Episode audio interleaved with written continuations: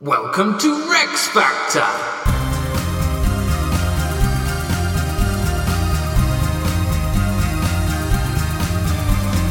This week, Scottish Playoffs Group A. With your hosts, Graham Duke and Ali Hood.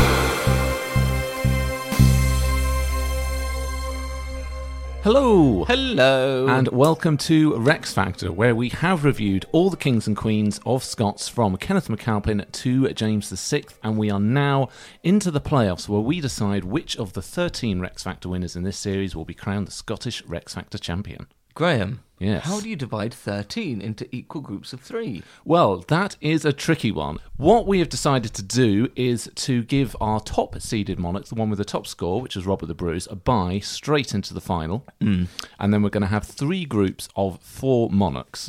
So in each of those, they'll all get one podcast episode. We'll go through the four different monarchs' biographies, compare them factor by factor, see how they stack up. And at the end of each episode, Ali and I will uh, write down our preference of orders. Oh, yeah. Forgot about this. We've got an electoral college system where I am a college, Ali is a college, and the rest of the world is a third college. So what will happen? Ali and I will put them into an order from one to four, Yeah. and then you, the public, the rest of the world, will be able to access a link on our Podbean website, on the WordPress website. We'll put the link up on uh, Facebook and Twitter. Yeah. You vote for your favourite monarch in each group, the one that you want to get through to the final. If you're in the Privy Council, then you also get to vote for your favourite death of the uh, Scottish monarch series. We had a lot of Yeah. very entertaining deaths. You will be getting a link in a newsletter, and I think in our last Privy Chamber episode we went through the uh, the ten deaths. So if Hmm. you'd like a chance to vote in that as well, you can join up, pay monthly to join the Privy Council. Right. Lovely. So, what about the Scottish series? Well, this is Group A, the first of the three groups, and we have got four monarchs for you to consider in the form of Constantine II, Mm-hmm. born in 874, became king in 900 at the age of 26. Um, uh, five words to remind me of who he was. Uh, well, we'll go through Oh, yeah. We're going to do that, aren't we? in, mo- in more than five words. It's be a short episode. Some people are paying Give for me this. five words and then I'll vote for it. All right, get it done. That's not a bad idea. Uh, he's the son of hashtag Remember Iath, there you go. and he is our 11th seed, Oh, right. Okay. so the fourth seed in this group. Okay. Yeah.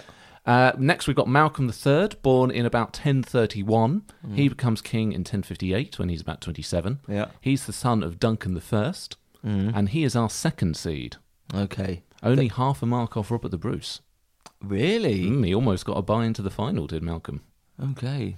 Okay. Third up, Alexander III, uh, born in 1241, so he was only eight when he became king in 1249.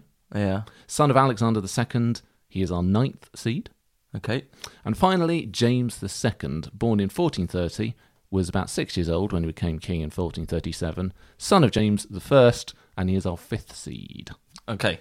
So that's how they stack up. But as we know, the numbers we, uh, don't always mean that they'll get through, in that the- Exactly. they've all got that certain something that we call the Rex factor. And it's now just deciding, it's sort of a bit subjective now over who's the Rexiest of the Rexes. Why don't you give us a, a thought on who would These win four. in the Heritage Limited playing card depiction? Brilliant. Look at these guys. Old friends. Oh, fr- okay. So we got this dude. James II. Oh, yeah. Who Audio podcast. I can't believe actually looked at that, but turns out this is based on a portrait. Yeah, that's the first actual portrait uh, of a contemporary portrait of a Scottish monarch for James II. is crazy, isn't it? What a get up. Uh, this is the man with the pointy shoes, uh, tights, 80s power shirt, um, like a twin set and pearls with a flat hat, and yet stabby. James II m- looks mean. A man after your own heart with a purple jumper. Oh, yeah. Oh, I'm, I am wearing You it. are even though wearing We're it. not recording a video today. Uh, then we've got Ming the Merciless, Alexander III. Yep. Um, Malcolm III. Is this the guy that came a point off? Uh, half a point off half Robert a point the of Bruce. Robert Bruce. Yeah, he does look brilliant. I wish I could remember him because he looks great. uh, He's got his sword, he's pointing. yeah. Oh, yeah. Yeah. So he's um. oh, Catalogue he's the model. one who's got uh the um ten of spades on his finger like a bird. um, and then the old dude, Constantine the Second. with his staff. looking quite frail, Hmm. but but competent, I'd say. There we are. Anyway, what we're going to do is we're effectively going to do the Oh. format of a normal episode, except there are going to be four monarchs rather than one. Yeah. So we're going to go into less detail Yeah. than we would normally. So Okay. let's get going. Right. Biography. So, first up, Constantine II. Now, let me have a look at his card. Okay, old but competent. Old but competent. So, the context for Constantine when he became king, at this point, the Scottish royal dynasty, the Alpin dynasty, had been established, but it wasn't really possible yet to identify a country called Scotland. It's still very much coming into existence. We've got shifting borders and identities with the Scots, the Picts, Britons, all that sort of stuff. We've also got Vikings on the loose. Brilliant. Uh, they'd overrun Scotland under Constantine I. Um, he made a deal to keep them sweet, but then he was killed in 877 By Vikings? by yes by Vikings, and then Constantine II's father Iath. bequeathed nothing memorable to history, presumably wasn't able to keep order, and he was assassinated by an outsider called Giric. Right. So Constantine and his older cousin Donald went into exile in Ireland. They grew up, returned in 889, killed Giric in battle, and restored the MacAlpin dynasty. Good start. So we had Donald II as king, but he doesn't get to be king for very long because the Vikings are about again and Hmm. raiding. Um, Donald is killed by Vikings in 900, Hmm. and then in 902, the Vikings are expelled from Dublin. Right. More details on that in our special episode Oh, yeah. on Vikings in Ireland. So that means that all of these Dubliny Vikings come over to the next nearest land, Scotland. Right. And we've got the grandsons of Ivor the Boneless, Oh. who's quite a powerful Yeah, chap. yeah. So in 904, Ivor plundered Dunkeld and quite a bit of Scotland. Um, some then went south off to York, but quite a few of them remained, including a chap, Ivor. Son of Ivor, son of Ivor. So there's a battle between Constantine and Ivor. Ah, okay. Yeah, this is this is turning out like a. I can see why he's a Rex Factor winner. And Constantine wins the battle, Yeah. uh, kills Ivor, and the Vikings are expelled from Scotland. They don't get back for the rest of Constantine's reign. That's pretty good, isn't it? Because he came, he arrived Hmm. by battle as well. Yeah. Good stuff. Uh, then in 906, he has a public ceremony which marks the defeat of the Vikings and also unity in Scotland after the divisions of Giric overthrowing the previous dynasty. So he allies with the church, pledges to uphold its laws and customs. We see the makings of a more centralised, organised state for the first time. Yeah, which was really needed. Definitely needed. Now, the Vikings in England were defeated by Edward the Elder at uh, Tetnal in 910. So, another chap, another one of these grandsons of Ivor, called Ragnall, filled the power vacuum that this left and took the city of York. Yeah. Now, in 914, Eldred of Bernicia, and Bernicia is kind of a northern part of Northumberland, Right. so a bit north of York, he's a bit worried because the Vikings are at his door. So he rushes off to Scotland and says, Constantine, you're the man to kick out the Vikings. Give us a hand. So Constantine and uh, Eldred fight two battles at Corbridge, 914 918 against Ragnall. Bit of a kind of no score draw, really. The Vikings stay there, but they're not a threat to Scotland's southern border. And we've kind of got Benicia as a bit of a buffer state. So Constantine's safe from the Vikings, pretty much, but then there's a bigger threat in England from Athelstan. Yeah. And it's interesting that Athelstan and Constantine become king at the same time because we've got these two reigns where the two nations really come into being. Yeah. Athelstan pretty much takes us to modern day English borders, um, and he's got imperial ambitions over all of Britain. Captures York from uh, Goffraid, and uh, in 920 927 expels him and his son. So, where do they go? They go to Scotland and Constantine. So now the Vikings are seeking refuge with Constantine. Right. Constantine's a, a wily old chap. He sees an opportunity, maybe a bit of a buffer state between him and Athelstan, if the Right. Vikings could be in York. Yeah. So he uh, takes them in. Athelstan doesn't like this and demands that he renounces them, and he agrees to do so. But before he does so, he allows Goffred to escape and marries his own daughter to Goffred's son Olaf. So properly makes an alliance then. He does. So in 934, Athelstan raised an army, invaded deep into Scotland, but Constantine doesn't do battle. So instead, Constantine submits, comes to terms, and then pops off down to England with Athelstan to sign some charters while Athelstan does big ceremonies and says, Look how fancy I am. so what Athelstan's claiming that as a victory. He is, but he's not actually had a battle victory. He gets bored and heads home and decides, We're going to sort this chap out once and for all. So Constantine Leta's grand alliance with um, Olaf, the Viking chap in York, Owen of Cumbria, and some other Vikings from Ireland. This grand coalition against Athelstan. So then in 937, we have this epic battle of Brunanburh. Yeah. All these different kings and lords and everybody in it. Athelstan is victorious. God, that could so easily have been so different for Britain Mm. because that actually seems like it was quite fair terms at that point, Yeah. isn't it? A It's group a of good Vikings match. and the Scots. Yeah. So, although it's a defeat for Constantine, he does survive, and indeed all the other leaders survive. So, in 939, it's Athelstan who's the first to die. But in the power vacuum that Athelstan's death leaves, Olaf the Viking recaptures the five boroughs and York. So, Isn't that Beastie Boys album? five boroughs and York. Oh, York, not New York. Got it right. So, uh, consequently, Constantine II, despite losing the battle, has once again got York as a buffer between him and the Saxons. So his his overall uh, what do I mean? Not aim strategy. His overall Hmm, yeah, ambition is yeah. achieved. He won the war. Really, lost And- the battle. He's had a long reign at this point, and he actually abdicates in 943 rather than dies. Oh, is this the guy that went off to the monastery? He retires to be an abbot in St Andrews. And he doesn't actually die until another nine years later in 952 when he's something like 78 years old. wow. But maybe, you know, the impact of losing the battle, his eldest son was killed, maybe loses some credibility, maybe he loses a bit of the fight himself. He's quite old at this point. But I, I mean, I think Hmm. I would have given him. I don't remember. You'll be able to tell Uh-huh. me. I would have given him points for the fact that he was able to retire in peace. Yeah.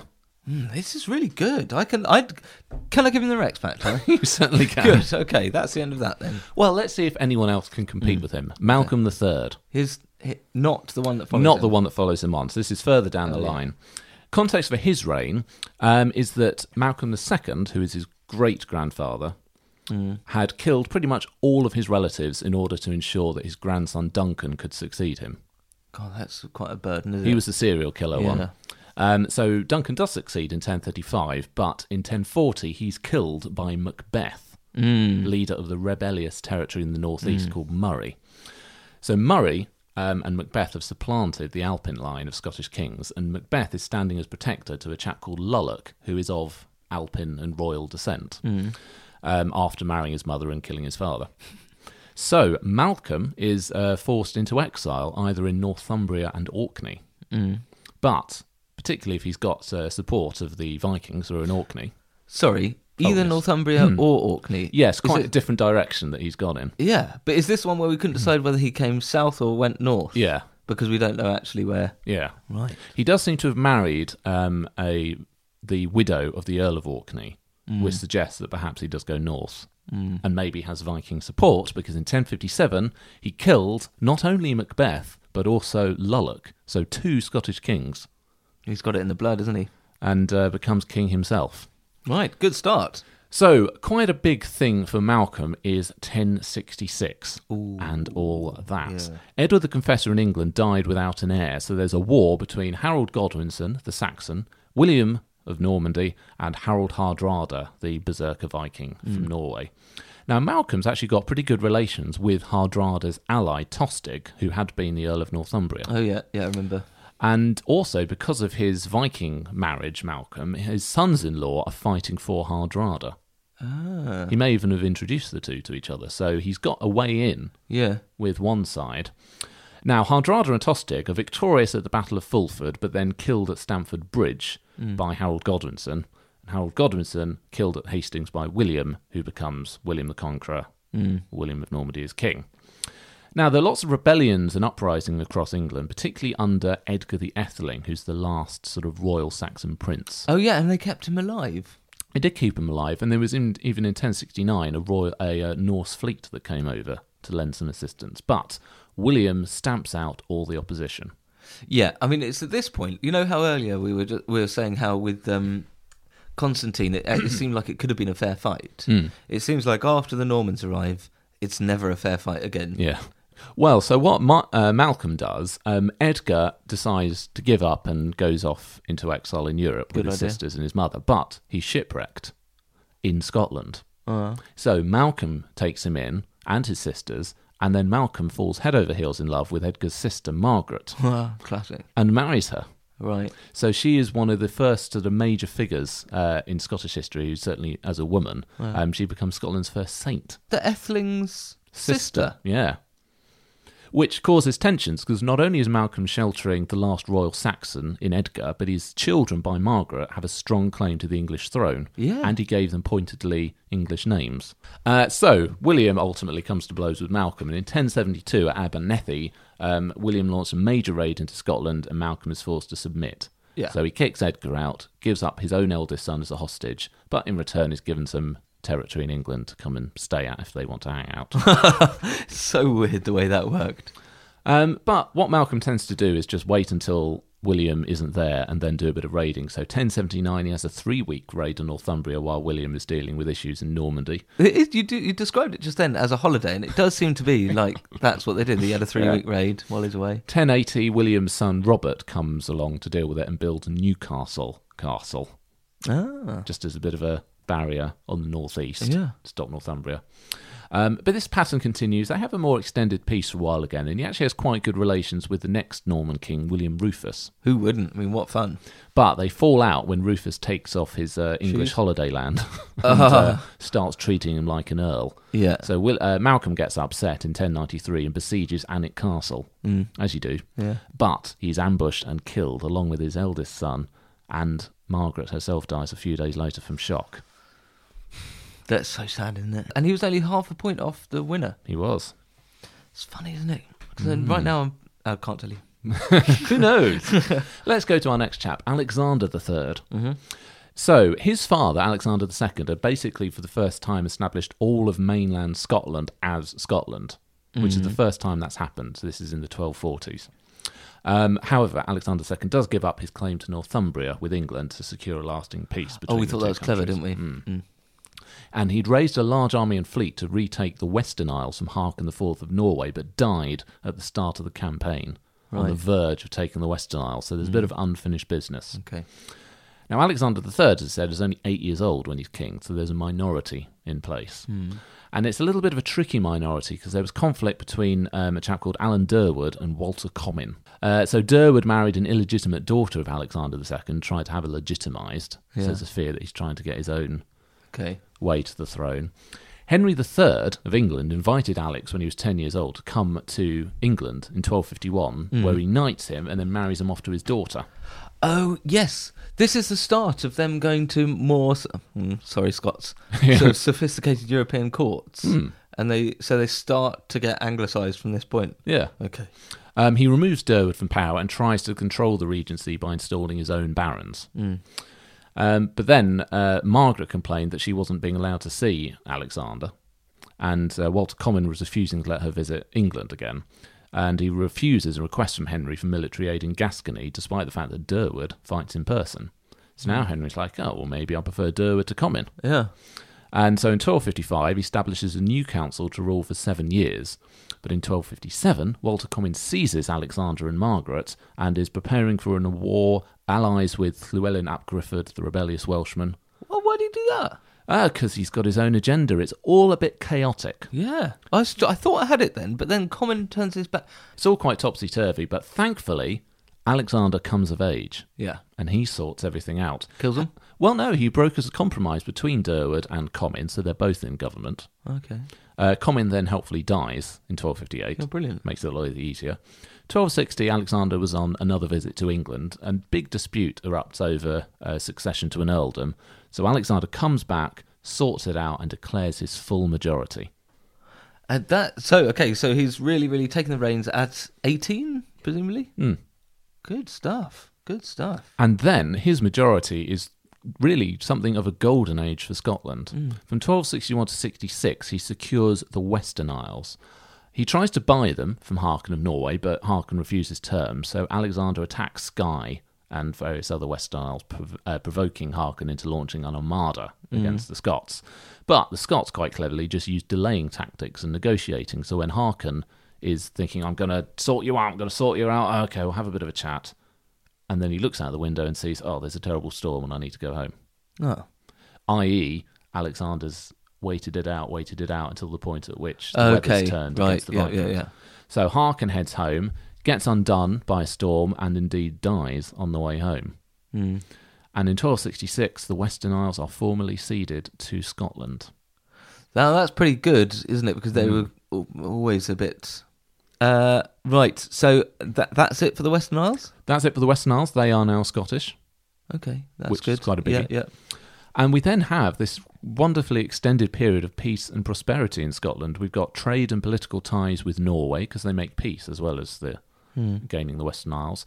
He's got strong family ties uh, to England because he is the son-in-law initially of Henry III and then brother-in-law of Edward I.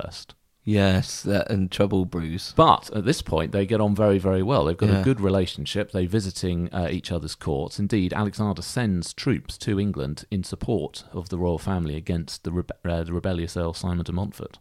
Okay, right. So England and Scotland getting Yeah. on famously at this point. Um, peace in Scotland, and as we said, lots of trade, prosperity, everything's lovely.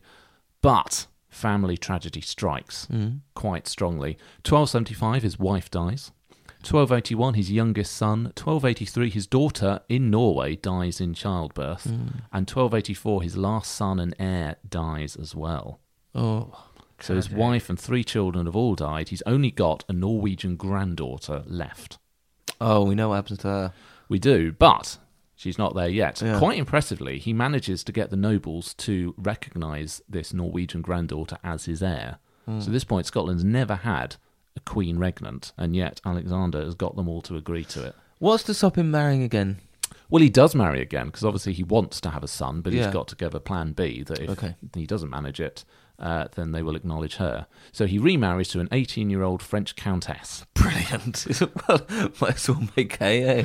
Now, in 1286, um, he's keen to pay a visit to her and maybe hurry along that uh, pr- production of a new heir. So he rides home through terrible storms one night, but Oh, lost yes. contact with his escort and is found the next day on the beach with his neck broken. Mm. And his wife may have been pregnant, but ultimately she either miscarries or there's a stillborn child, or she wasn't pregnant because Mm. no heir was produced. Oh, what a tragic end to a brilliant career. Yeah, it's very sad the way that all. Ah. Well, painted I out for him, mean, but- actually, a very happy end, really, wasn't it? He probably, as he was falling, he thought, Yeah, I do it again. "Oh, I wouldn't change a thing. So that's Alexander III. Finally, James II. So he was a Stuart monarch, and the Stuart dynasty at this point had really been quite unimpressive. Um, so from 1376 to 1424, Robert II and Robert III both came to the throne as old men and were basically sidelined by the Duke of Albany, who was son and brother to both of them. So he basically was the regent, and they were just figurehead puppet monarchs. Right.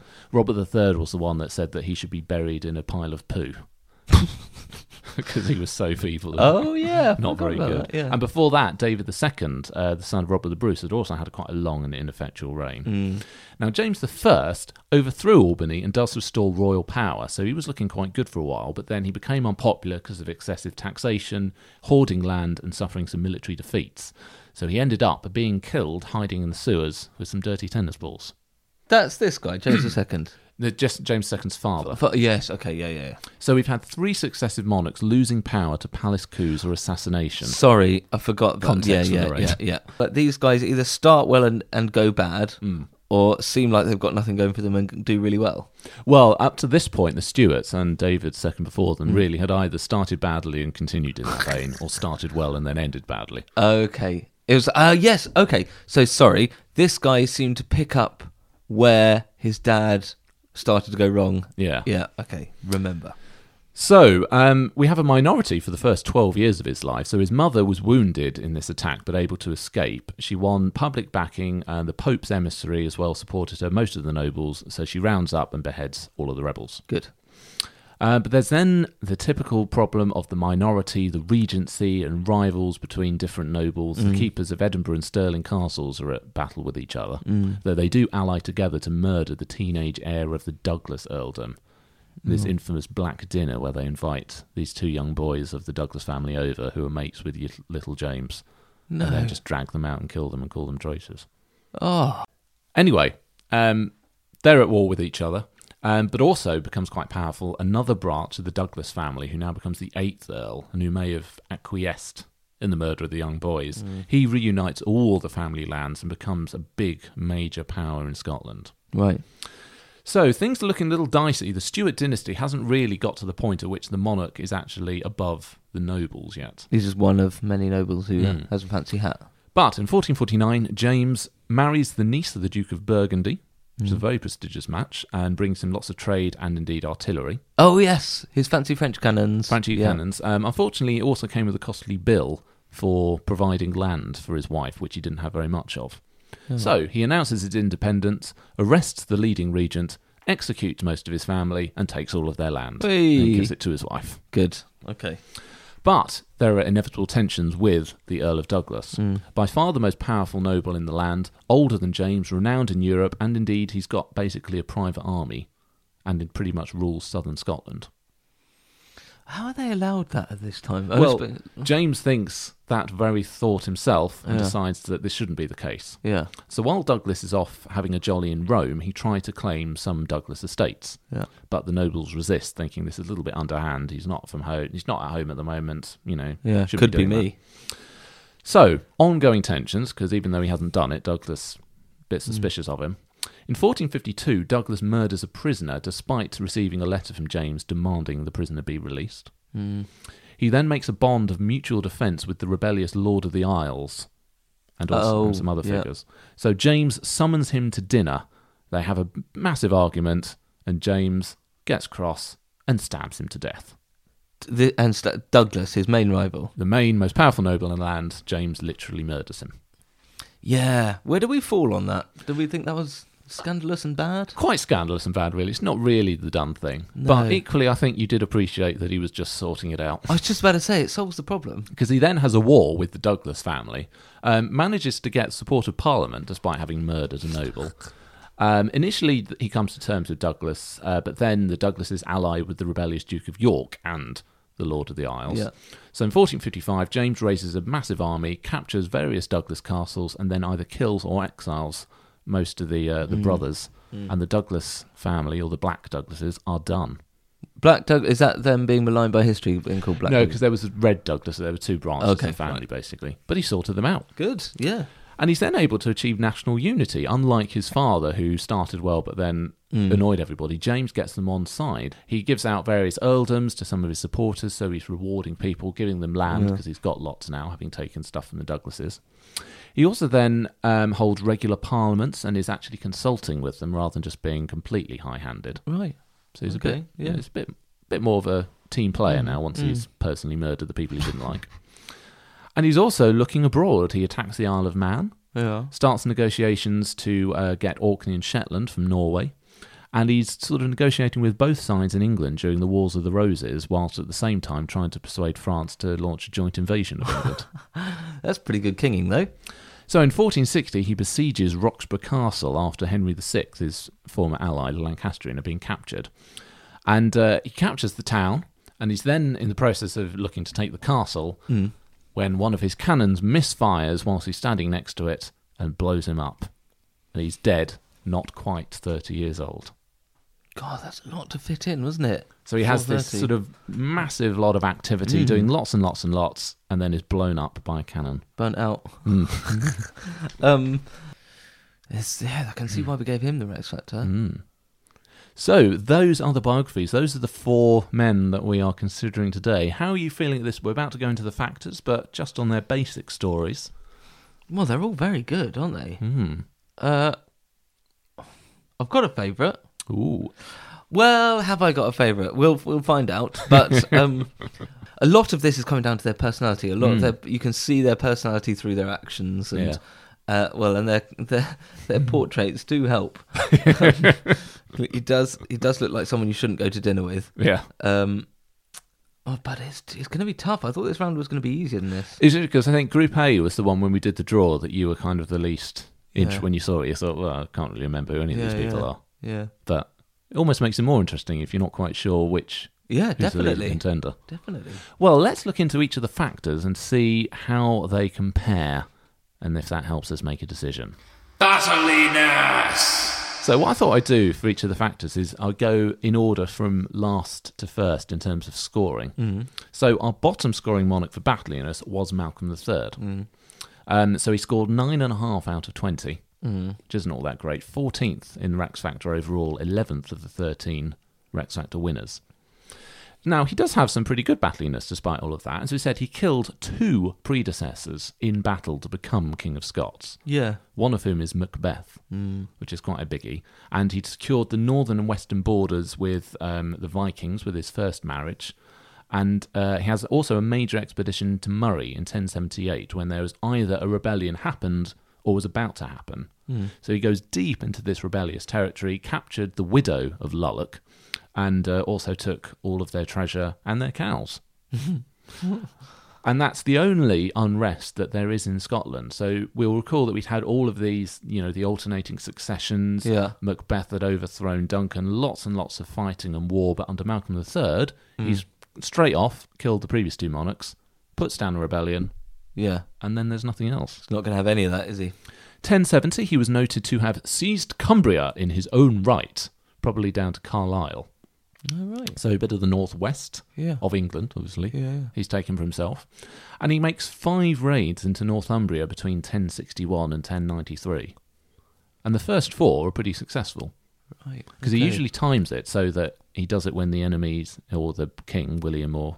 Well, Well, William or William aren't actually there. Yeah. He goes in, has a raid, plunders about for several weeks, takes some treasure, kills some bishops, and then when the Norse Normans send their army, he heads home. Yeah. This is the guy that we said he just goes and does the, these holidays. Yeah, has a little holiday into Northumbria, Hmm. kills everybody, takes the treasure, and goes home. But he does seize down to Carlisle. He does seize out to And, Carlisle. and they're, they're English all right with that? Or do they, they don't do a raid to bring it all back? Uh, well, they sort of they come up again, but they don't really raid into Scotland. Right. Um, but as you said, it's not all good. Um, one of his problems is that when they do come up to respond, even though they don't really invade Scotland, we've got a castle built in Newcastle, and then William Rufus built one in Carlisle. So the northwest and the northeast now have two major castles that are going to make it more difficult for the Scots to come on their raiding parties in future. Hmm, Yeah. Mm. We could argue that he's actually a little bit too cautious because he rather stayed aloof from everything in 1066, didn't invade Northumbria when he might have done in that immediate aftermath when everything is in chaos. So we think too in Group B we'll have David I and the anarchy in England who gets all the way down into Lancashire and Yorkshire because they're too busy to deal with stuff way up Yeah. there. Maybe if he'd got involved early on, maybe with Hardrada, or particularly when we'd got all of the uprisings with Edgar the Atheling, there was this huge Norse fleet came along potentially to support. If we'd had Malcolm and Scotland fully involved as well, all these Saxon uprisings, the Norwegians there, the Scots there, the Norman conquest might not actually have lasted, and he could potentially have bagged himself a lot of territory as part of that. Yeah, I was just thinking that if he'd have backed Hardrada in that in Stamford Bridge, and then we'd have had Harold defeated, then William would have had quite the force to be up against. yes, it is a really th- like the, uh, everything is on a hinge at that time. Hmm. But maybe he's sensible by not getting involved when it's chaotic, because say he does survive all of the leaders of 1066. Mm. Yeah, So, yeah, and to top it all off, of course, in 1093 he was provoked into raiding Alnwick by William Rufus, got himself killed on an ambush, and uh, it was a bit of a disastrous end. yeah. We're I mean normally we're quite critical of a bad end, but we've had a few here. Yeah, we have it's it's surprisingly uh, well. That's the thing with the Scottish series, I suppose, that quite a high proportion of the monarchs did meet difficult bad not ends. to, so yeah. yeah. Next up, James II. He scored 11 out of 20. Mm. Um, he was ranked 11th in Rex Factor overall, 9th of the 13 Rex Factor winners. Mm. Um, he was quite a warlike chap. Um, besides, obviously, personally stabbing the Yeah. most powerful early in the land, he took a lot of interest in military affairs, apparently had the common touch with his soldiers. He was reproached for riding with them and taking food without having it tested. Ah, right, like he, what, not like robbing from his troops. No, just, you know, marching along. Here's some bread, sir. "Ah, I don't mind if I do. Uh, okay. Right, yeah, yeah. Lovely picture you painted there. Uh, he was nicknamed James of the Fiery Face because he had uh, a, a birthmark across apparently half of his face. Oh, right. It's all rash, but it was thought to indicate his uh, rather rash temper. Uh, which obviously we Is that saw. Uh, ay. Um, so, as I said, he did murder the most powerful noble in the land, Mm. and um, he had three powerful brothers, the chap that he murdered, who were ruling Scotland. But James acted quickly to get Parliament support, declared Douglas a traitor, and then won the backing of the rival Douglas family. So that sorted the initial attack out. Then in 1455, when war jumps up again, he once again is very quick to respond, raises a large army, put to use those magnificent guns he'd got from the Duke of Burgundy. So he captured various castles in a matter of weeks that usually just one of them would have taken months Right. to capture. So James has got all the gear to deal with it. Uh, the brothers are then defeated at Arkenholm. Some of them are killed, others are exiled, but this incredibly powerful Douglas dynasty has been subdued. so is, is, is he still having to have one of the sides of the family on side? He does, but they're nowhere near as powerful as the previous ones were. Okay. Yeah. So he's dealt with a very serious opposition, which, as we said, in all these previous reigns, the Scottish monarchs have been unable to establish themselves above the nobles. James very much dealt with it. Right. Yeah. Okay. Good. And then in 1460, he did capture the town of Roxburgh, and the castle itself was on the verge of falling. So he would have captured it himself. Mm. Oh yes. to I the remember. extent that actually, after he died, the nobles are so united and strong that they actually continued the siege and captured the castle after he died. See, that doesn't seem strange to me, but actually, in this context, it is, isn't it? Hmm. You sort of- You'd think of uh, quite, uh, uh, you know, E- England at the time. There's such a strong centralized structure. Of course, the army would have carried on doing it, and there would have been you Yeah. know, an easy succession. But there, you just sort of imagine them scattering to the wind. Let's go and kill everybody. Yeah. Oh gosh, there's no one in charge. You looking at me funny? particularly because his son is uh, young. We have all these minorities, so it's Mm. not like there's a 25 year old prince who just steps into the breach. Yeah. you know, James himself is only 29, yeah. so it's another extended minority. But they're at this point pretty sufficiently good. Hmm. together. Against him, however, we don't really have any proper battles in his reign, and certainly no evidence that James himself personally is in the thick of the Hmm. fighting, except at dinner. Well, and he, he dies by cannon, doesn't he? He dies by cannon, yes, Hmm. that's true, but his own cannon rather than yeah. charging into one. I see, and that's quite far away, isn't it? Um, he had, we said he had a go at the Isle of Man. He named his son the awesomely titled Lord of Man. Oh, brilliant. And he did send soldiers off to have a look, but the English built a curtain wall to see off a rather small attack, and James had to give up. Um, he had a go at purchasing Orkney and Shetland, but uh, Christian I wasn't interested, so that didn't come to anything. And he engages in light raiding with England, but he didn't manage to persuade the French to get involved, and he didn't really maybe. Uh, he wasn't really able to take advantage of the Wars of the Roses. Now, perhaps if he hadn't blown himself up, he would have been well set to do so over the next few years. But as it was, perhaps quite a good opportunity, and he doesn't actually Yeah. manage to do anything because he blows himself up. Yeah. And technically, he does die before taking the castle. Yeah. And because he Yeah. dies, the army went home afterwards rather than going on to capture Berwick, which was the initial aim Hmm. of the campaign. Yeah, that's. mm, We're going to go into Alexander III. Okay. 11 and a half out of 20, so just, uh, just half a mark ahead. Um, he's 10th ranked overall and the 8th in the Rex Factor winners. So, you know, getting pretty good now. Oh, Yeah. Well, he's at least in the um, in the amount of people we have in the playoffs. Yeah. He's up there. Yeah. Now, obviously, the biggie for him is taking the Western Isles. Now, almost the first thing he does when he comes to his majority is to send an embassy to Norway to purchase them. Uh, but when Harkin rejects the offer, he takes the initiative and uh, launches attacks on Skye, Napdale, and Arran. Um, he then knows that battle is going to come, so he strengthens the royal castles on the east and west coasts and uh, levies local militias, establishes an HQ at Ayr so on the west. So Harkin comes over with an armada of something like 120 ships, Good lord. and he assumed that a show of force would bring immediate submission. But Alexander knows that he's uh, Harkin's left it a little late in the campaigning season, particularly because he's had to get the submission of all the local Isle lords. Right. So he gets negotiations open and then just strings them out long enough that the storms arrive and Harkin has to go home, or else he's going to be stranded. Yeah. Now, he's actually shipwrecked in 1263, and uh, there's a battle of Largs where his quite heavy fighting with some local forces. Um, it's celebrated as a very important victory, probably not really a game changer, but Harkin is bruised by the encounter and forced to make a further retreat. and he then dies uh, subsequently going home on one of the Isles in 1263. His successor, Magnus VI, says, Look, let's take some time to cool off. We'll have further negotiations about the Western Isles in 1265. Alexander isn't having any of this, and he sends his nobles to co- uh, occupy all of the uh, relevant territories in 1264, including the Isle of Man.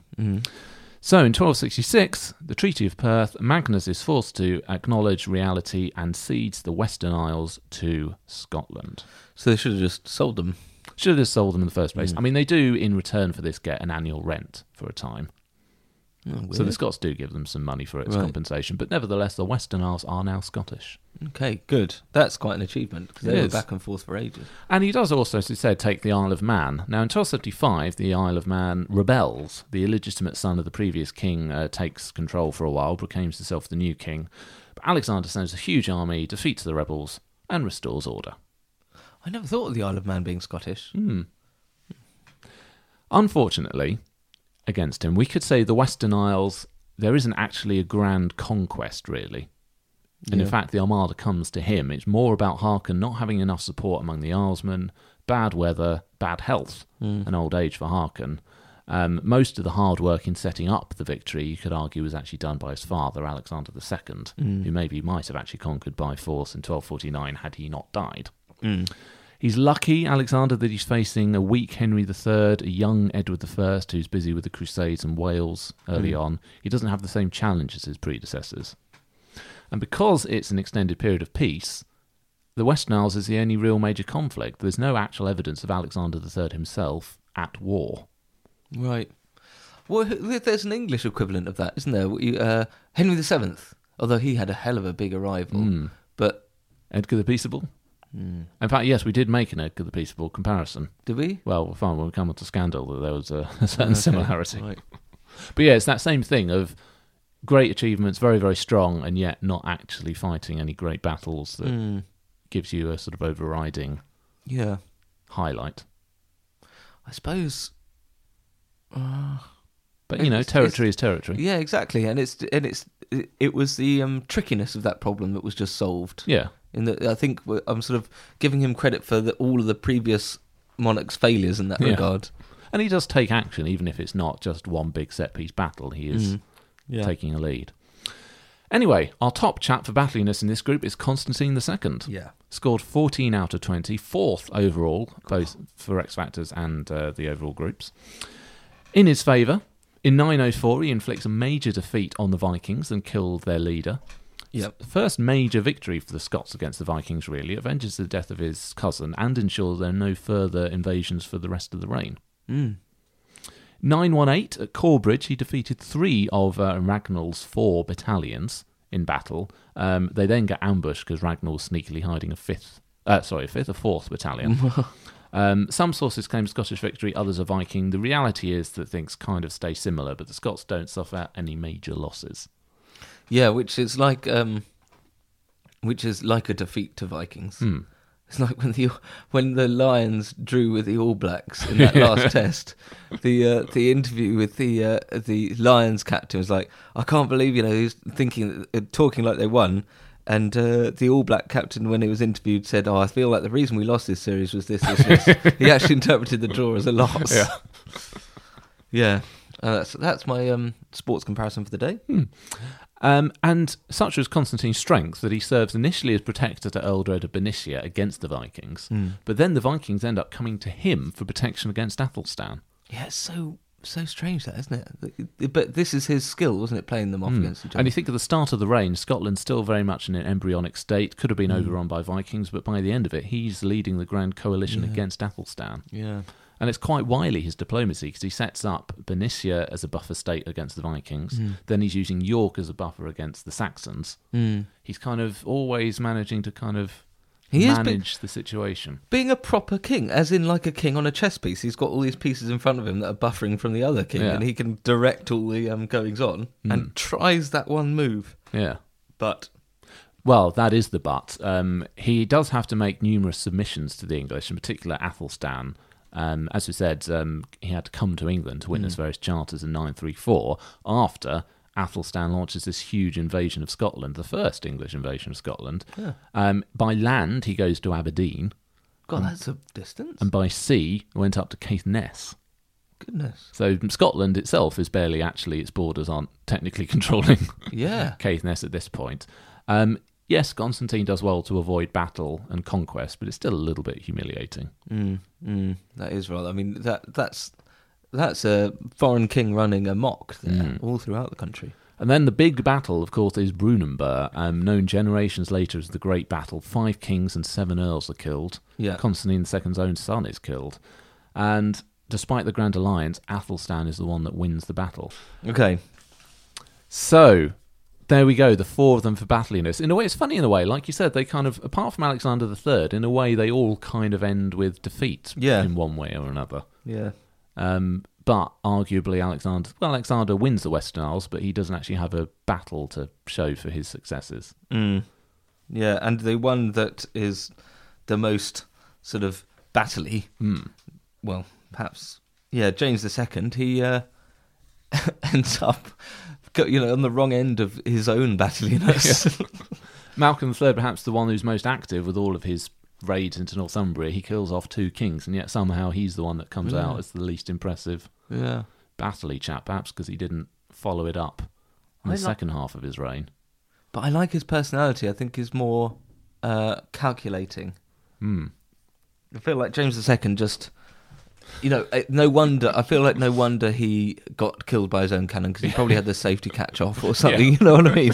It's more his personality. He was like, he's one where he talked, oh, imagine if he lived for another 30 years, but you think he's probably the personality type he was going to go Yeah, exactly. at some point.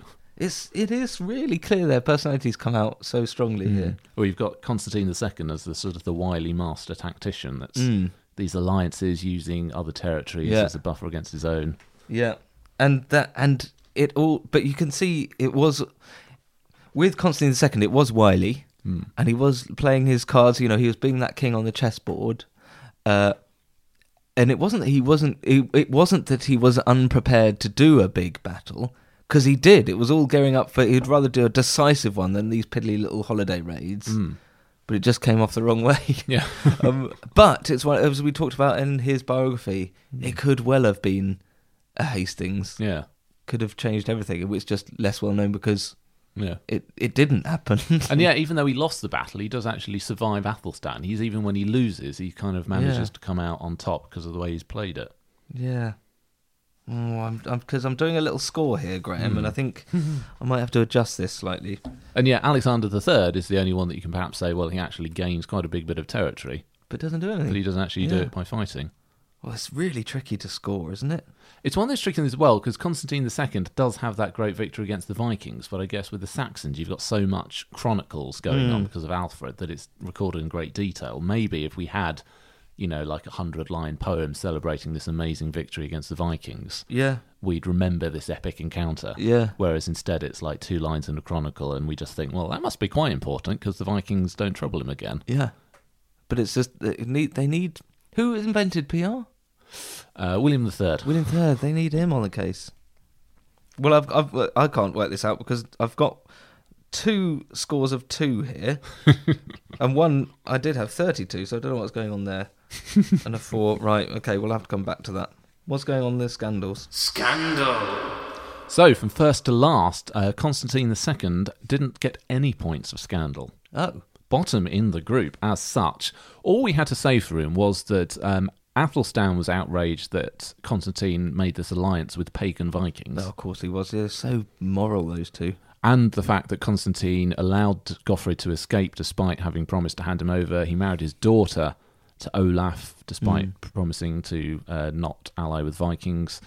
He's always a bit crafty, making these shifting alliances. Even the Saxons in the Anglo-Saxon Chronicle poem about Brunanburh dub him the wily one. Yeah, but that's what his job. That's his job. That's just king. And say Athelstan started his reign by marrying his sister to a Viking. So it's you know. Did he? he? Yeah. But then the Viking died and he conquered York. Oh, so he's got no legs to stand on. So yeah. So there's that's just what you do as king. You make these alliances and Yeah, yeah. I'm, oh, know. I'm going back. I'm changing the score, Graham. Bear with me. Oh no, I already scandal have. now. Yeah, yeah, yeah. And there's no evidence of anything untoward in the bedroom. Well, yeah, I mean, he's never going to get far without that sort of thing. Next, Malcolm the Third. Yes. he scored nine out of twenty for subjectivity. Um, we've got double regicide.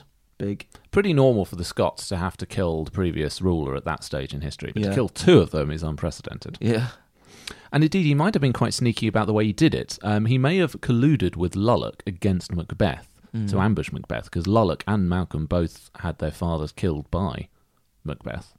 Oh, yeah. So they both had an axe to grind there. And then he may have turned against Lullock because it was sources say that Lullock was killed by treachery. uh, so he perhaps allies with one king to kill the other, Then bumps the other one off. Hmm. bumps the other one off. And it's slightly almost saucy marriages. Ingeborg was the widow of his first cousin once removed, Uh, Was the wife of his first cousin one? Okay, right. Yeah. and Margaret, his second wife, had been very keen to become a nun. but then Malcolm was quite insistent that she marry him. yeah. So it's not sex with nuns, but it's sex with uh, It's sex with a wannabe nun. wannabe nun. okay, that's pretty close. Against him, he seems to have been entirely faithful to Margaret. I mean, these Scots don't know what's good for them. Third in this group, or well, sorry, second in the group, Alexander III, who scored 11 out of 20. And for this one, I will once again read out the Chronicle of Lanacost.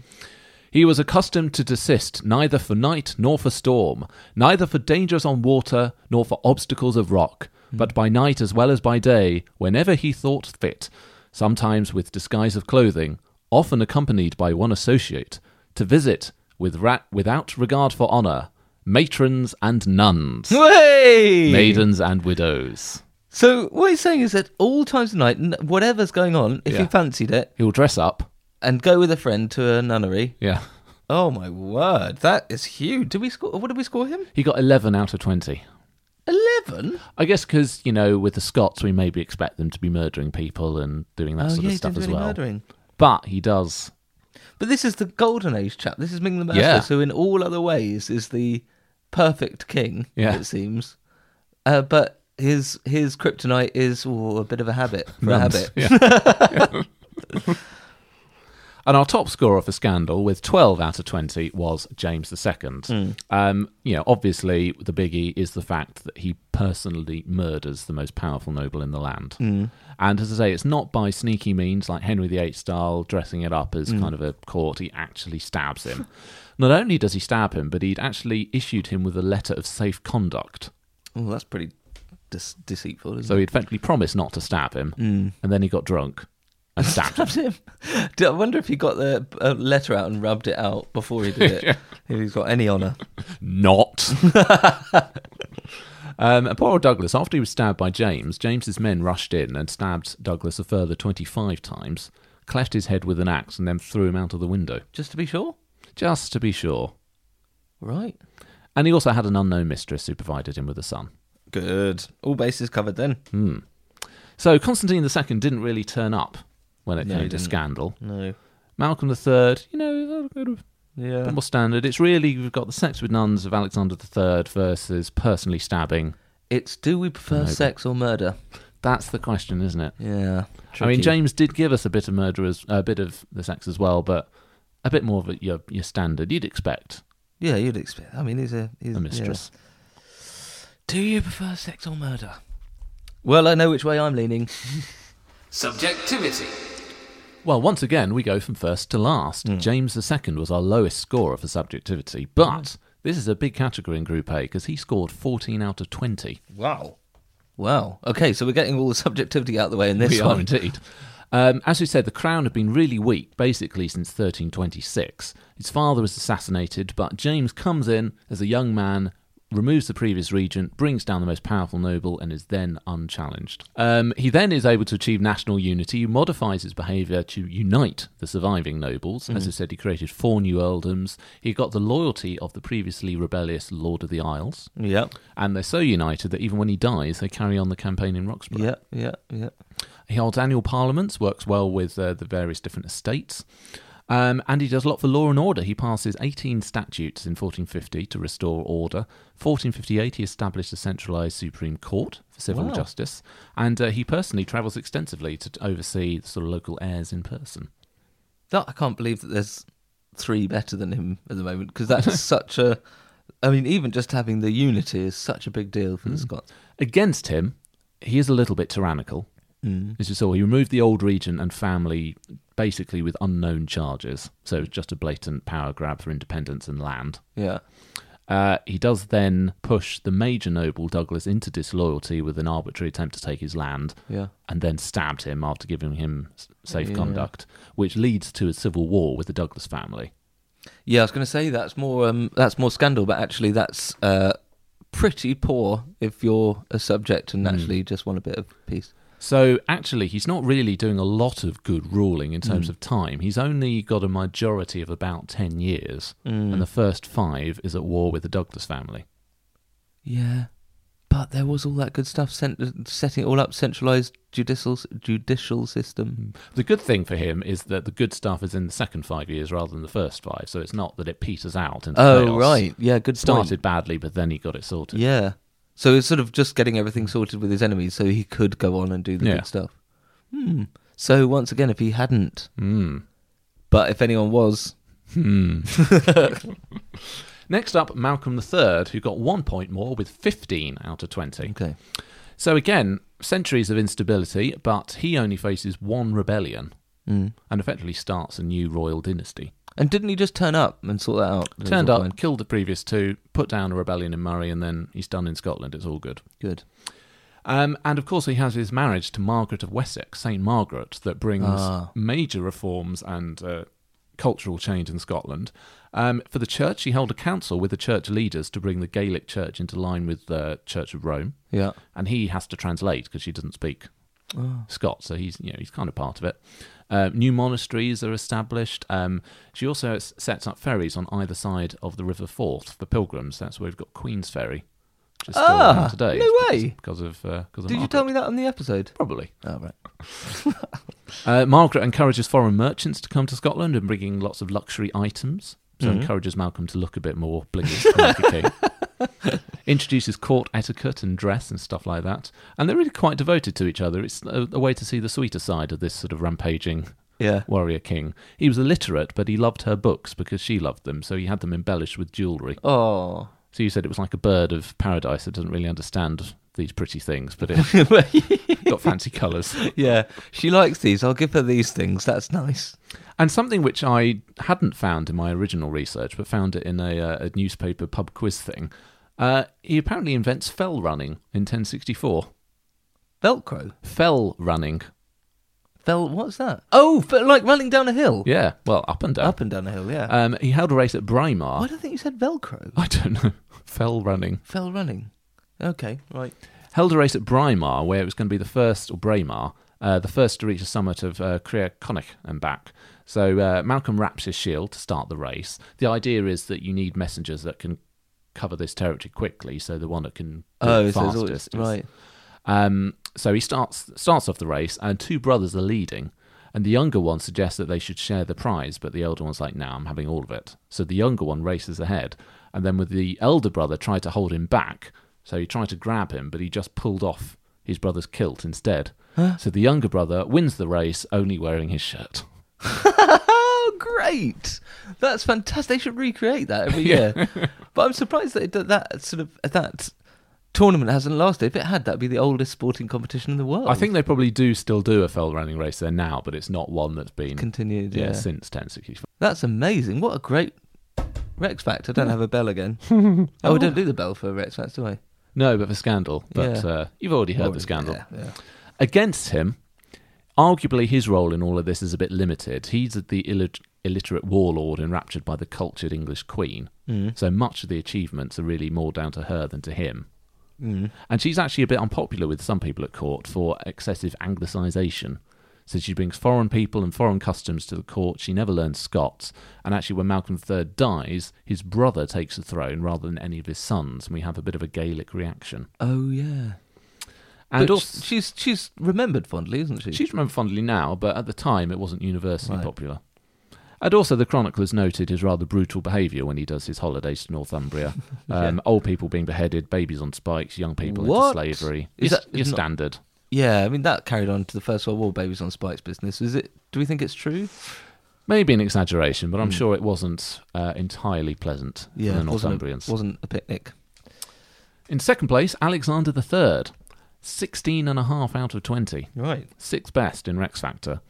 Uh, as we said, we've got that unbroken period of peace and friendship with England, Hmm. which is a real biggie for Scotland, um, as particularly when we consider what comes afterwards.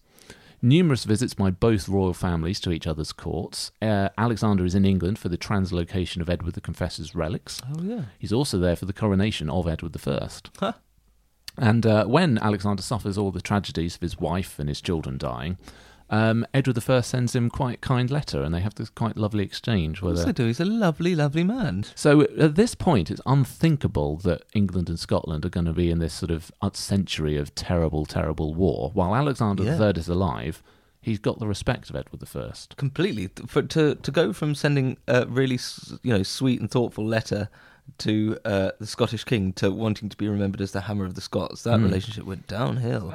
Um, but Alexander is able to stand up to Edward and indeed Henry. In 1251, when he came to England for his marriage, he was only 10 years old, but Henry III tried to get him to do homage. Right. But Alexander said, No, I think we'll discuss this another time. I've just come At to get married 10? at 10. Wow. Poor Henry III couldn't even. but more significantly, Edward I also wants him to pay homage. In 1278, Alexander is made to come to Westminster to do homage. What, what does he go? He does go and he does do homage, but then he specifically excludes as King of Scots. Oh, for his English lands. so for his English lands, Okay. not Scotland. And then he is lots of objections to the nobles and the bishops there, but he stands his ground, and Edward is forced to accept it. Yeah. What can you do? That's standing up to Yeah. a really pretty powerful chap. Oh yes. And as I said, it's a golden age for Scotland. Lots of peace, uh, stability, prosperity. Mm. Alexander's a forceful character, but he does allow the nobles to recover their status. There, there are no grudges, no favourites. It's all quite equal and going on quite nicely. There's no internal unrest in Scotland. Whereas, we- compared to England, we'd had John, Henry III, even Edward I faces some difficulties from his nobles. Yeah. Mm, that is good, isn't it? It's for this time. Mm. So actually, there's unity with Alexander the Third. What happened to Scotland? Everything was going so Yeah. well, and then suddenly, somewhere from nowhere, Oh, I see someone where came you're along getting at. and ruined everything. Ah. Well, there was a problem that needed solving, and unfortunately, Edward only has one tool in his toolkit. I have a solution to the problem. sure, it's a solution we need. Well, uh, this is what I do. This is my solution, and this is what. Yeah, exactly. That's the only way he knew how to deal with things. When he dies in 1286, the Chronicle of the Kings of Scotland said none of his predecessors was able to hold the kingdom with so great peace and so great rejoicing. Yeah, it's really good. I can't believe we've scored Constantine the Second higher. Well, I mean, not a lot higher. The, the things against Alexander III, there's an element of rose tinted glasses for the Golden Age because the chroniclers are writing in the period of the wars with England when everything's really, really awful. So they Mm. Yeah. look back and think, oh, wasn't it so lovely Right. before? Yeah. Mm. So, you know, it's maybe exaggerated, particularly because the Bruce and Stuart dynasties wants to emphasize how good it was before and blame John Balliol Mm. Yeah. for how bad it then got. Again, for Alexander III, you could say a lot of the hard work was really done by his predecessors.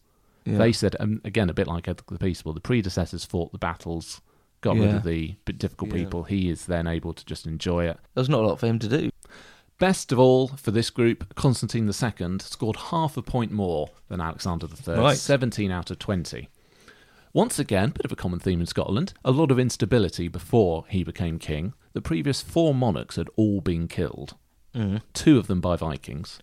His father had been overthrown in a coup, but Constantine has a very long reign and no evidence of instability whatsoever. Why isn't this called a golden age then?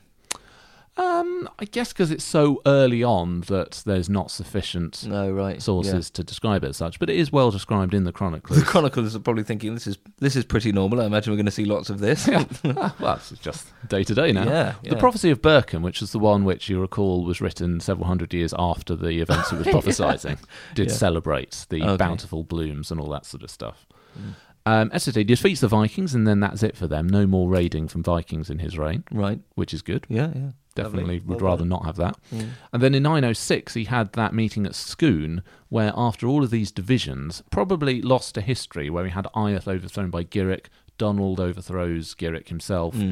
There's probably different sides, people a bit at odds with each other. Constantine brings the nobles, brings the church together in this grand ceremony, uh, forges a new link between church and state, establishes Scone as a royal centre, um, and perhaps this is a symbolic moment. He's like, right, we are now together, we're united, one country, Yeah, enough going now. forward. It's Yeah. perhaps quite an important sort of foundation moment yeah, for the nation. yeah. Um, he makes St Andrews the chief bishopric of Scotland, supports flourishing Culdee's order. Earldoms are mentioned for the first time in 918 under the name of Mormers. Oh, we don't hear that much. We just use the English word. do we, Use Mike? English Yeah. word now, but that suggests a more formal structure to governance in localities. Mm. Kenneth MacAlpin is the legendary first King of Scots, but in a way, Scotland really begins here with Constantine II. It's the first time Scotland and Scots are used as terms in the English sources. The first treaty and the first war between England and Scotland. Defeat of the Vikings, resistance of Athelstan, and a long reign sees the Scotland's borders remain stable, perhaps for the first time. Ceremony at Scone, the church and state alliance. This is really the point at which you feel like Scotland has begun. Mm-hmm. And it's with this chat with Constantine II. Mm. Yeah, I really like him. I think uh, what was he? He's um, old and capable, isn't he? That Old one? and capable. I mean, to be fair, he wasn't old and capable his whole reign. um, against him, we had some Viking plundering early on, and 934 Athelstan, when he d- invades to Aberdeen and Caithness, Yeah. presumably left a bit of a mark. Yeah, despite oh, a I'd lack forgotten of about battle. that. Yeah. And he does ultimately abdicate in 943 after Brunenburg. Was he broken? Did he lose support? Does it leave a bit of a bitter taste in the mouth after all the successes that he'd had? But he's able to. I can't imagine. I ca- just can't imagine another time Hmm. when he wouldn't end with a ludicrous I don't know, death by banana or whatever.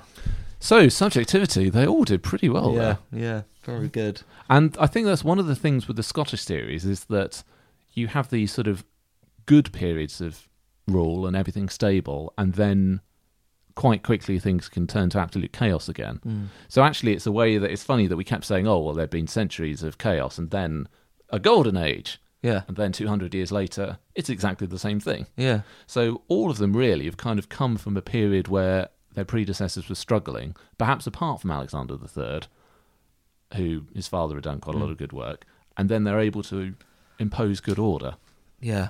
But then Alexander III, perhaps, which one would you actually want to be a subject to? Perhaps that's the period which is most steady and stable and And that's the crux Enjoyable. of this factor, isn't it? How would you like to be a subject? And I think, mo- yeah, well, yeah, I think we scored those well. At the time, I think I would most like to be a subject under him. and uh, James II, if your surname was Douglas, you probably wouldn't want to be a subject. Yeah, and I don't think that with someone that impetuous and just careering all over the place, yeah, it was a good five years, but I might have been on edge. Yeah. I felt like although it was peaceful, it could have gone at any moment, Yeah. and it did. Uh, it's just he only, he only blew himself up rather than Yeah, yeah, an exactly. entire town. Uh, so yeah, a good scoring, good scoring round there. Mm. Mm, gonna be tricky. Longevity. So this one, of course, is just simply factual. James II had the shortest reign, 1437 to 1460, Mm-hmm. 23.42 years, which gave him a score of 12.5. Mm-hmm. Malcolm III reigned from 1058 to 1093, Mm-hmm. which is 35.67, and a score of 16. Alexander III, 1249 to 1286, 36.67 years, so just one year more than Gosh. Malcolm III. Yeah. Because of our scoring with the Ediometer, he also got 16 out of 20, but I've ranked him a bit higher because he was a year longer. Yep, yep. And then the biggie for longevity was Constantine II, 900 to 943, so 43 years. Gosh, that is a long time in these days, isn't it? In those 17 days, out of rather. Hmm. 20. I mean, any reign, 43, any time, 43 years is a long time, but in Yeah. the 10th century, Wow. How old was he when he came to power? uh, maybe about 26 or Oh, something so like that. still, still good. Still old. It was not like he was a Mary Queen of Scots. Yeah. Okay, okay. Dynasty. Not the program.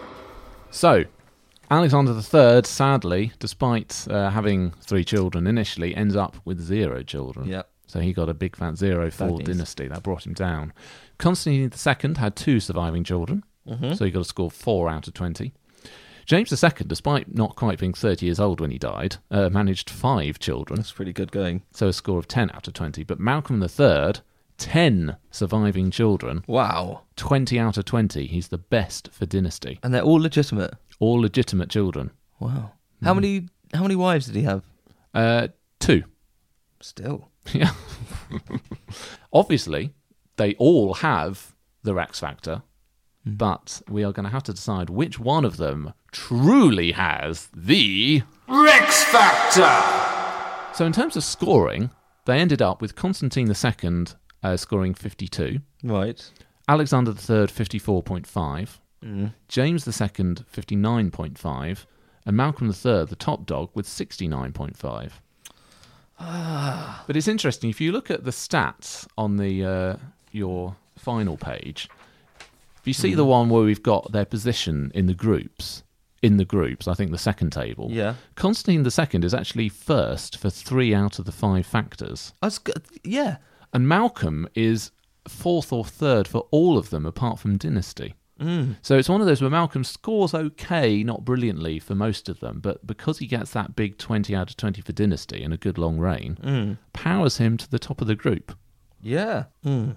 Mm. No, and it sho it shows the importance of the Rex Factor factor. Hmm. Yeah. Because it's not stats necessarily. So uh, we're not going to give away exactly how we're going to vote, and uh, we will have to decide how we're going to vote. But taking it all in, considering the totality of it, the actual Rex factor, how are they all lining up for you? Take take me through the. Uh, I'll, t- I'll take you on Mm. a journey. cards, yeah. Okay. Uh, what I'm getting out of this, and this is what I really like about the, the, these comparison episodes, is as we mentioned before, you get the personality Hmm. really clearly, and I think now we they've all got Rex Factor, so it's just which one I like most. Yeah. Hmm. And Constantine the Second, I think, is the nicest chap. I think Malcolm the Third, it's all a, a, a bit wary, and he's doing he's a solid character. Hmm. He's got a lot going on. As you know, he scores pretty well across the board. James the Second, oh no, Alexander the Third, Golden Age, bit boring, I think. but he's got the nuns. He's got, oh yes, he's got the nuns. Damn it! and they're dressing up. That's thrown everything out. Nuns Well- in the Western Isles. Nuns in the Western Isles. He had a habit for a habit. I love that gag. Sorry, I'll repeat it. uh, James the Second, too flashy, too, too um, impetuous, too on edge, Not- Angry man. angry, young man. Yeah. So that's how I feel. Hmm. That's my gut. Yeah. But I have got been going along and giving them a little score, so I'm going to see how they add Ooh. up. What about Yeah. you? What's your feeling on the four? Yeah, so it's interesting. I think James II was the one. I think you persuaded me on his Rex factor. Yes, initially you did. Yeah, I think it's one of the tricky things sometimes when we summarise them for the playoffs. Some of them summarise better than others. Yeah. James II is one where I wonder if he maybe doesn't summarise so well because we don't have perhaps a a great achievement or lasting legacy. The headline really is that he murders somebody. Yeah. Yeah. But I guess for him, it was the context of how we'd had, th- well, four successive weak monarchs, really, the crown slipping to being less even than first amongst Yeah. the Oh, Right. nobles. And he was just this shot of energy and fire. And th- you'd have thought if you'd asked, I think you said if you'd asked the contemporaries, they would have said, oh, yeah, he's got the Rex Factor. Right. Yeah. True. And that's it, isn't it? it? That was definitely needed at the time, but comparing them to these four, I'm not sure Hmm. How well he stacks up. Well, maybe he does. It's interesting that Malcolm III is by far the biggest scorer. Yeah. And yet, I'm not sure if he feels like the most impressive That's what I mean. He's ruler. solid. Yeah. He's just and quite a lot of that perhaps is helped by the fact that he's got Saint Margaret as his wife, Yeah. who is very impressive. And yet he's got this amazing story. He begins, you know, by being exiled when his father's killed by Macbeth. He kills Macbeth and Lullah, two monarchs. But and Macbeth though, he kills Macbeth. He kills Macbeth. He survives all of the 1066 nonsense. Yeah. It's a big reign. It feels one of those that's uh, ki- quite a milestone in a way in Scottish history. It's like, yeah, there's a before and after Malcolm III's Hmm. reign. But I can't get a handle on his personality. Hmm. I can't. I've got a picture of these other ones. Yeah. Constantine's one where I wonder whether he's like a bit of Alfred, a bit of Athelstan in a way. He perhaps doesn't get celebrated as much as he should because Kenneth MacAlpin's the one that gets set up as the founder of the dynasty. Yeah. But it feels like Constantine's the one that really Yeah. Should get the recognition. establishes Scotland. Yeah. Um. And I was- Alexander III, perhaps, is a bit of an Edgar the Peaceable. You criticise Edgar for benefiting from the hard work of Yeah. earlier ones. Yeah. But at the same time, you've got a chap that is able to oversee a golden age and have sex with nuns. But and I'm surprised I'm leaning towards Constantine because if there, there he is a bit, uh, he does have a bit of the Athelstan, uh, um, Ar- uh, Alfred Arthur Alfred about him. you kept on calling Alfred Arthur. Did I? Yeah. Yeah, I, k- I keep wanting to do it, um, because he doesn't have very good scandal either. Yeah, the zero. That's what really brings him down. That's why he's not higher scored. But Zero he's coming of out 20. well for me here.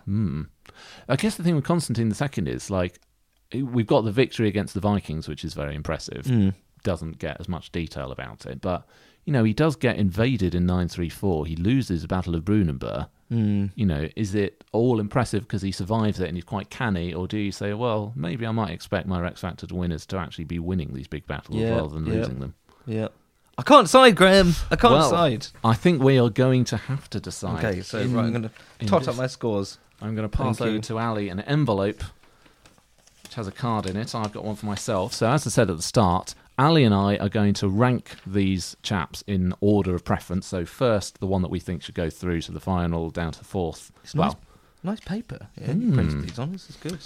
and then you, the listeners, get to vote as well. So you will just be voting for your favourite, the one that you want to go through to the final. The links will be up on our various websites and on social media. Uh, but yeah, you've got to decide who is best, and then we will bring those three electoral colleges together to decide which monarch from Group A will join Robert the Bruce in the final. I have uh, done my done my votes, sealed my envelope. Oh, this is interesting. Okay. Okay, fine. Quite a clear winner here, I'm afraid. Oh. Are you confident that this reflects your opinion and you haven't just got your numbers wrong?